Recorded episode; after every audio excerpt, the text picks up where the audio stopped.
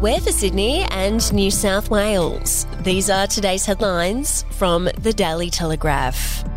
United Nations prison inspectors were sent packing after they tried to investigate the Queanbeyan court cells without permission.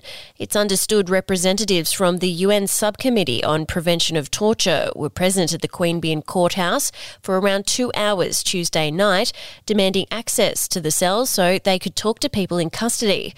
The surprise inspection attempt threatens to further escalate a spat between the Perrottet government and Attorney General Mark Dreyfus over New South Wales refusal to allow UN inspectors in.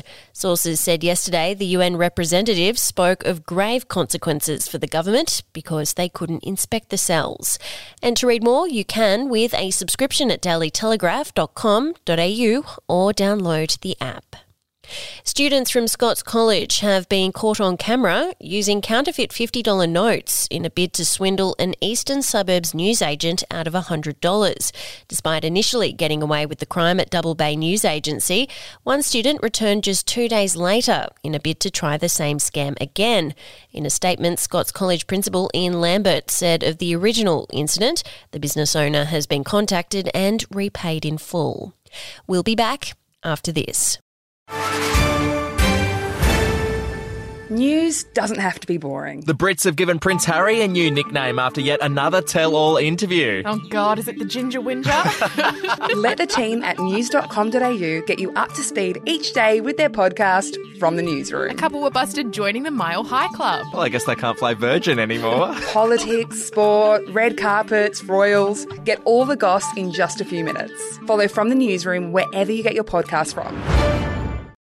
The jury who'll decide the fate of the Liberal staffer accused of raping Brittany Higgins in Parliament House has retired to consider its verdict.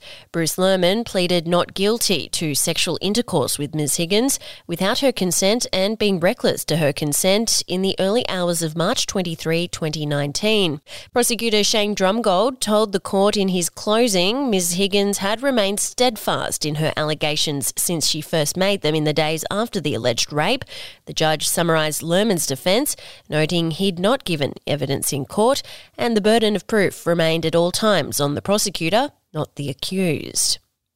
And in NRL news, players will only be able to sign with a new club in the final year of their contract under a proposal to replace the current transfer system with a trade window. The Daily Telegraph has obtained a copy of the model that was sent to the Rugby League Players Association on Wednesday as part of collective bargaining agreement talks. Under the proposal, any negotiating and contracting must happen after the grand final in the first weekend of October. The window will remain open until the Monday before round one.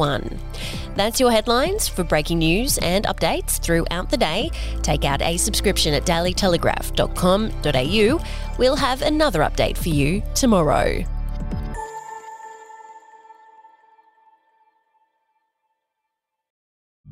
The podcast Faith on Trial looks into Hillsong, both in Australia and the US, and takes both the listener and hosts on unexpected twists and turns in the story of Brian Houston and the Singing Preachers. There are two incidents involving Pastor Brian. The Australian journalists uncovered a litany of alleged criminal behavior in the megachurch. Financial gifts were being given to the leaders of the church. Listen to Faith on Trial Hillsong ad free on Crimex Plus on Apple Podcasts today or wherever you get your podcasts.